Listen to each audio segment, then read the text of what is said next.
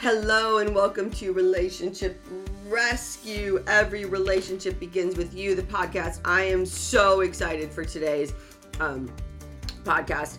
You guys are um,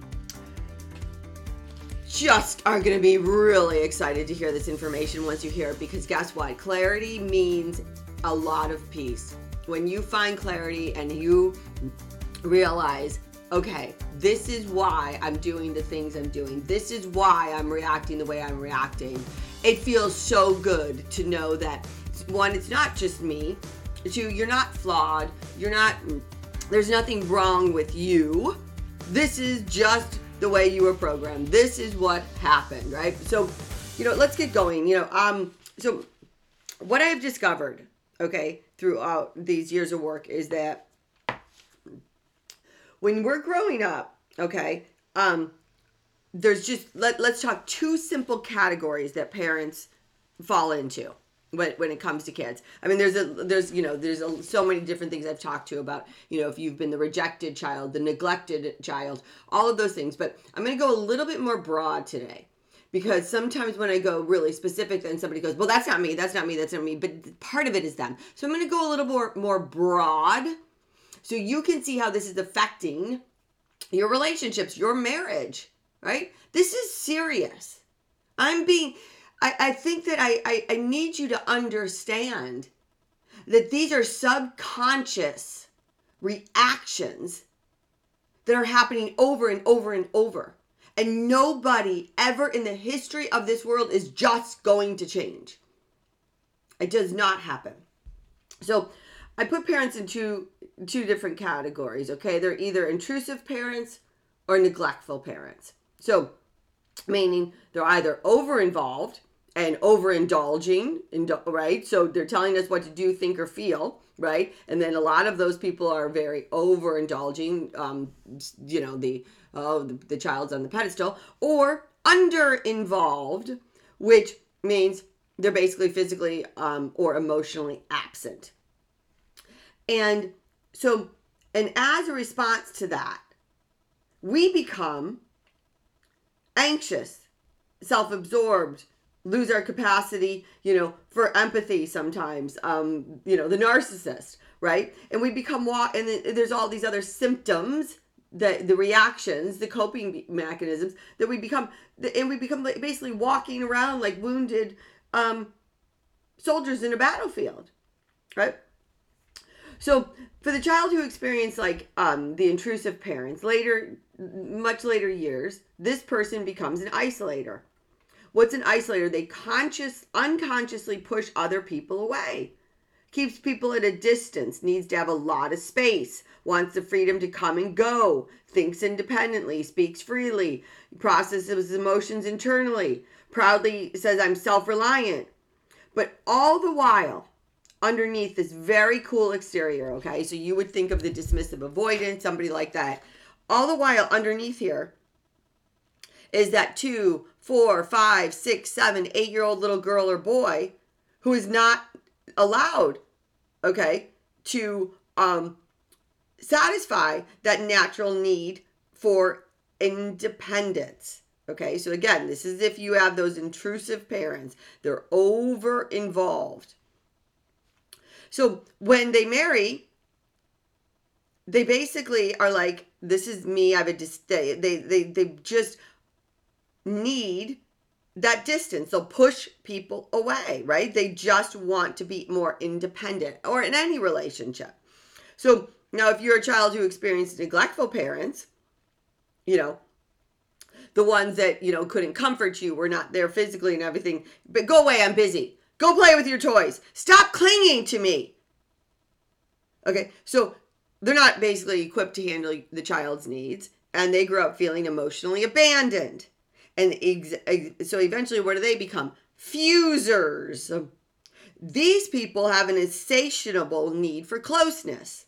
So the isolator that had the intrusive parents does the opposite right? So it's opposite, you see? So if you had parents that were overly telling you what to do all the time, controlling every aspect of your life, now remember, this is not black and white. There are gray areas. This is a generalization, but generally, most of the time, this is where people fit in a category. And yes, there are obviously other things that come into play, but this, I'm explaining the basics of what happens. So now, the fuser wants to do things together all the time. And guess what? The diffuser, who does the fuser end up with? The isolator. The fuser wants to be with somebody all the time. The isolator wants to push them away. So if people fail to show up at the point in time, guess what? They feel abandoned. This is the fuser, right? They they are like, oh, right? So they're freaking the hell out. Like, why didn't you come? Why haven't you called? Right? So then these are the people that immediately, if they think of divorce or a breakup, they have thoughts of terror. Okay? They really have thoughts of terror. But as they get older, this is what's interesting. If they have not healed, as they get older, they they start enjoying some independence. But guess what? And I'm talking like late 40s, 50s. And I see this over and over. They even though they're enjoying their it's like more independence and not needing to be as fused, right? Still, the t- thought of divorce ter- um, terrorizes them freaks them out. Even though they're not even sure if they're in love with their spouse. So, um, you know, that in, in, in, but but again, early on, um, you know, these people they crave physical attention, reassurance, often need to stay in con- constant verbal contact. Um, and all of the all beneath all of this is that clinging behavior of the young child who needed more time on their parents' lap needed more time with their parents, needed more love, needed more understanding, needed more support, and wasn't getting it from anyone. Okay? So I was guess what? A big, big time fuser. Right? Not an isolator. It's hard. So where would the fuser be? A fuser is an anxious, pro, um, preoccupied, a codependent. An isolator is the dismissive avoidant. Um, and not just a dismissive avoidant, you know, could be a narcissist. You know, the narcissist falls in all categories. But anyways, so so you know what what what what does this mean we're doing? Push pull, push pull, push pull, push pull. And and when we, you know, so when we're growing up and we're marrying and we're in relationships with the opposite, that's what happened. And neither partner is satisfied. Right? So you have to understand that um when we're when you know when, when we're either overcompensated for what we didn't get from our own or you know our own parents or blindly um we're blindly recreating these um basically these same relationships, parental relationships. If we're overcompensated or we're undercompensated. And you know what? And it's basically the legacy of wounding. You are repeating, repeating your parental relationships in your marriage. I will repeat it. You are repeating your parental uh, relationships in your marriages, in your relationships no doubt. I want to ask you a question, and I'm gonna um in the in the uh com not the comment section in the I don't even know what the hell it's called in this podcast. What the hell is that called? In like the information section. Why don't I know what it's called? I have no idea. What am I on my 74th podcast? Anyways, okay, so um I'm gonna I'm gonna uh, give you a link to download this PDF that I'm just gonna give you a quick review of because you're gonna want to do this. You are going to want to do this because it's going to open your eyes. So you're like, what? Whoa. Okay, so I want you to write down two to five negative characteristics of your mom and dad. Okay, two to five. Uh, I don't know. Controlling, not emotionally connected, uh, verbally abusive, um, never there for the family, um, walked on eggshells, whatever it is, two to five of mom and dad, or whoever your main character giver was. Like for me, I didn't have a mom, so um, I just it was my. It was all about my dad, and it was about my aunts and my grandmothers too, right? Because that was a whole other fucked up relationship I had with all of them. So, anyways, um, then I want you to write after you write two to five char- negative characteristics about your parents, each one separately. Then I want you to write two to five positive characteristics about your mom and dad. Now, this PDF that you can click on and download is going to I mean, it gets really specific and it's going to go boom, mind blown, mind blown, boom, bomb, bomb, bomb. Okay, so now you have the list. Two to five negative characteristics about mom and dad. Two to five char- positive characteristics about mom and dad. Now, think of your current relationship, spouse, partner, whatever it is. I don't, you know. Now, what what attracted you to them? 95% of the time, you're going to say to yourself, Whoa, I was attracted to the positive characteristics that I saw every once in a while in my parents, right? I saw, you know, the caring, the whatever it was, every once in a while, the what I again, whatever you write. Then what you're going to find out is this. And those are the people you want to marry. That's what you're looking for in a relationship. But what you end up marrying is what? What comes out as soon as the power struggle starts Ha! I'll tell you what comes out. Oh, all the negative characteristics of your mom and dad. You've literally recreated the parental relationship. Then in this in this PDF, it's going to ask you more questions. Tell me, um, you know, how did you react as a child to conflict? How did you react? And guess what? How do you react to conflict today? What? You freeze? What? You run? What? You fight? It's messed up and you're living it. And you will not, not, let me repeat, heal this just by continuously doing nothing about it. Because what happens is this one, a bad behavior, or, or, or maybe a behavior that triggers you, brings you right back into that latent childhood programming that says, I'm not good enough, I'm unworthy, they don't love me, I'm trapped, I can't trust anybody. Whatever those limiting beliefs are, and your partner or spouse does something that triggers that belief, that is when then whatever that behavior was, you react. And then a bad be- bad behavior or even just a behavior then creates a bad reaction, then another bad reaction to that reaction, then throw in another bad reaction, then fucking throw in another bad reaction and you are in a cycle. You are a cat chasing his tail, a dog chasing his tail, a dog chasing a cat, whoever the hell chases who. And most likely it's in your marriage, one of you is chasing the other, and one of you is running away. And it will not stop without actually stopping and saying no more.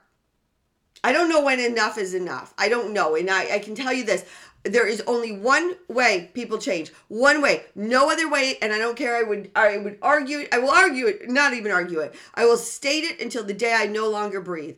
People do not change until it is harder to stay the same, period. People do not change until it is harder to stay the same, period. People do not change until it is harder to stay the same, period. So is it harder to stay in this marriage and relationship right now? Or are you ready to say no more? It takes one person, one person to start changing the dynamics of a relationship. So let me keep going. Um, so again, you can download that PDF. I would do it. Um, so what happens then is you become when you get then get you know get together with your partner, your spouse, you have an unconscious partnership. And what's in there? What's in this unconscious partnership? Oh, all of those unmet childhood needs, all of those unfilled desires to be nurtured, to be protected, and basically allowed for you to have, you know, proceed unhindered, you know, along this path to maturity. So, what's in this con- unconscious partnership is what I say all the time. All of those unmet, you know, childhood needs and uh, desires, guess what? I call them voids. They are now big, huge, gaping voids, big, huge holes all over you. And what you're doing in the unconscious partnership is saying to your partner, you need to fill these. Fill these voids, fill these needs that my part, my partner, my my parents couldn't fill. They can't, because guess what? They want you to fill their voids. How can they fill yours? They can't. Nobody can but you. God, it's so hard for people to understand, and I understand why it's so hard for people to understand. But I just like, oh, I just want you to understand because you don't have to live in mediocrity. But the pro- biggest problem is what? Fear. Fear of abandonment, fear of being left, fear of being alone, fear of not enough money, fear of so many things, fear, fear, fear. But once you fill those voids within yourself, most those fears go away. Those fears. I had gaping holes. Now today I know my worth. So I'm not going to take anything less than what I'm worthy of, which is only only the best. And the best doesn't mean financially best. It means it means massively respected, loved, nurtured, cared for. Where I me and my relationship is held on a pedestal. Trust. Not afraid to have um, uh, tell the truth in my marriage or relationship. I'm not married, but not afraid to tell the truth, not afraid of conflict, not afraid of a reaction from somebody because they don't like what I'm saying. Come on, if you can't tell the truth in your marriage about what's going on, what the hell are you doing? What kind of marriage is that? If you cannot be honest with your partner, your spouse, your whoever, what are you doing? You're fearful. You have abandonment issues. That's what you're doing. And I'm not yelling at you. I'm saying, I guess it's just, I want you to see this. There will be a day, because the day comes for everybody, where you will ha- be no more. And you, God forbid, lay there and go, What the hell did I accept? What in the hell did I accept? Ugh, that's my greatest fear, you know.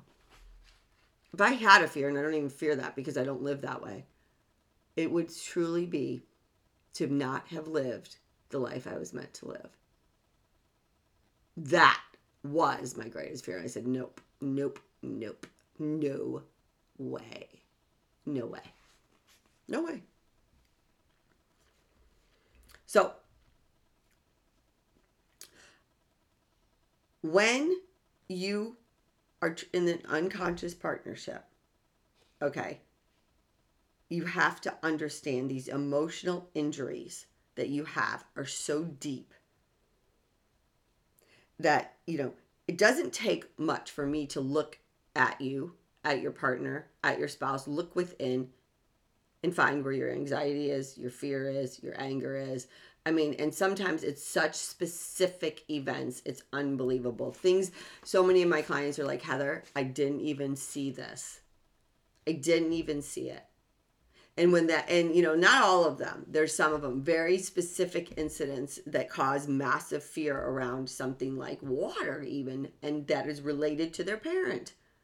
There's just so many things that um, amplify our fears, our reactions, our things, right? So so when you have you can't reasonably react. When you're reacting disproportionately to anything, it is not coming from the adult. It is coming from a wounded inner child. When you are accepting things you should not accept, your wounded inner, inner your wounded inner child is saying, I'm too scared. I'm scared. I'm scared. And you accept it. When you accept lies and you know it's bullshit, that's your inner child accepting it. How is it that somebody can be a CEO of a company but allow their marriage to be nothing but fear of, you know, and take shit they shouldn't take? Oh God, I, have said this so many times on this podcast. People look at me and they're right. I am super confident. I am. Not not I'm not arrogant. I am confident in my abilities, in my assertiveness, What is assertiveness? It means I honor myself and I honor people I'm talking to. I am honoring you right now by telling you the truth. It means that I do not walk away from conversations that don't need to be, you know, had. It also means, guess what? I have to watch myself. Am I going to cross the line from assertiveness to aggressiveness? Because it can be crossed. Right? Because remember, I was an act outer, I was a fighter.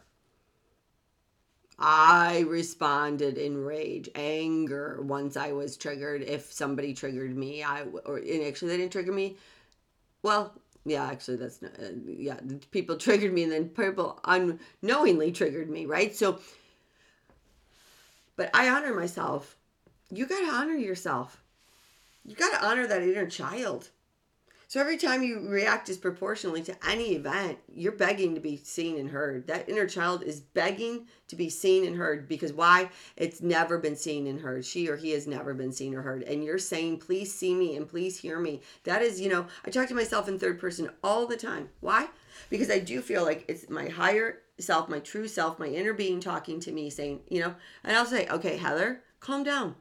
Heather, assess what's really going on here Heather, why are you feeling this way right now? Heather, what made you think that this was the right, you know, all the time, every day? Heather, are you going to have a great day today? Yes, I'm going to have a fucking great day today. Yes, today is a great day. Heather, what do you think about you know what how much how much more can you do today that is going to actually be helpful for other people or Heather, have you done enough today? Are you actually overworking? Are you I literally talk to myself as my higher being, inner guide, God within all the time. It's the higher consciousness in me bringing me to the spiritual side because we are spiritual beings living a human life and we forget that. And so we act like we don't have a higher consciousness that we're just operating out of this subconscious boom boom boom boom programming right? So when we you know when we lose our our ability to um be able to decipher how to react instead, how to respond instead of react, why we're feeling what we're feeling, why we're confident here, but we take shit here. When we are all of that, we're in trouble. Okay. It's time, you know, um, to figure it out. To figure it out. And again, I don't know basically what I can do for you to to really understand that it's time to validate yourself. Okay? You do exist. You are important. Your needs, your feelings, your wishes are important.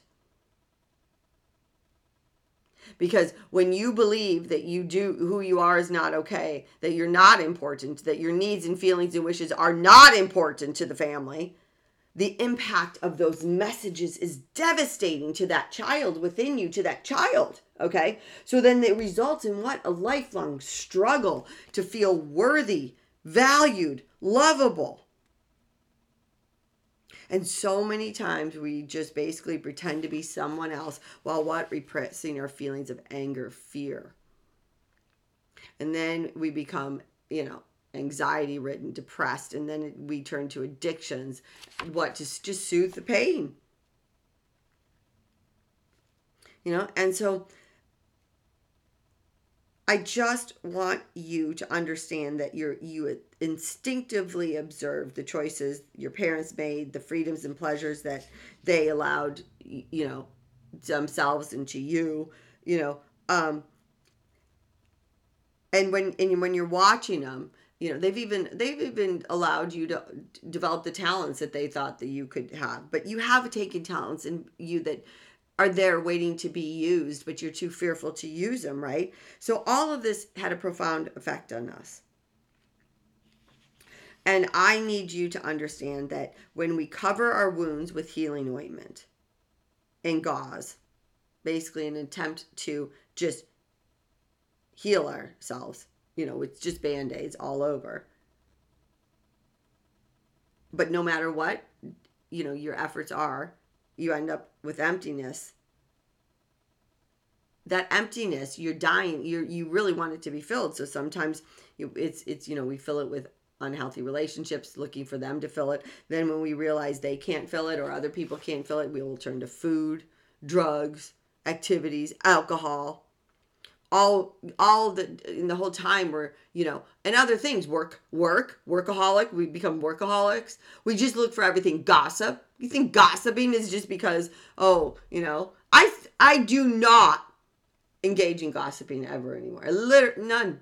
None. I don't give a sh- no no i don't have time for that. I don't give a crap what harry joe and sue and blah blah blah are doing you know Uh, the you know one of the best things about being 52 and an empty nester is I do not have to be involved in things like I hate to say it but the PTA anymore. All the freaking parents gossiping at the pickup lines and everything else. And I'm not saying I didn't partake at times. Oh I did. I did. And it was nothing but ugly. It was ugly you know so we so we keep basically yearning for this joyful connection and this sensation of feeling fully alive. But you got to remember most of our early struggles our old brains those brains of ours those you know what kept a very careful record of them especially those experiences that you had a child that triggered strong emotions such as anger, fear, despair. And although you're an adult now, okay, and you are, you're capable of, you know, keeping yourself fed, warm, dry. The most primitive part of that brain, the subconscious, still expects people around us to be mindful of our unmet needs that are voids so they can satisfy them, and it will not happen. It will not happen. And, you know, Freud asked, which was, you know, what do women want? You know, what do men and women want from their love, eh, you know, relationships? And I just believe that, guess what? What we want is we all want the experience of feeling fully alive, connected, and joy, joyfully in a responsible, respectful, trusting way where we depend on each other. We're autonomous and we're relational. And but our but what we do is we seek one particular person to be the primary source of our entire salvation. Right? And we want that person we think it's that person is the conduit for what we expend you know getting the full aliveness and joy. And remember the person you most most likely fall in love with has those neg- positive traits that got you in.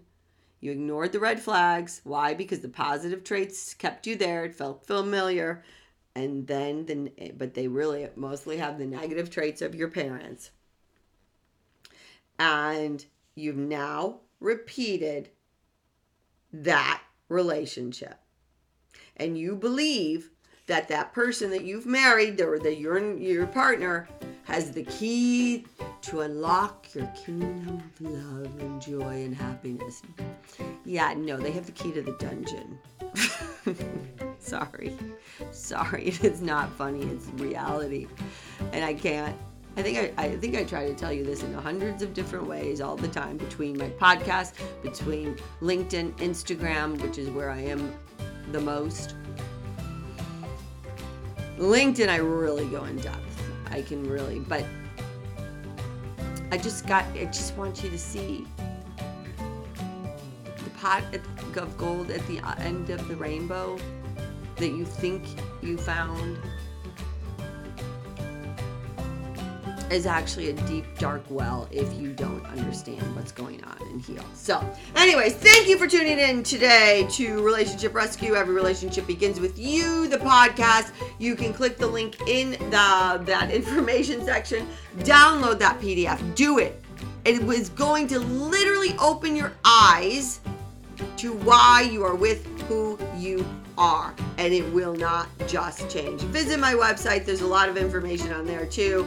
Um, have a great day, evening, morning, wherever you are in this world. I love you. I care. Bye bye.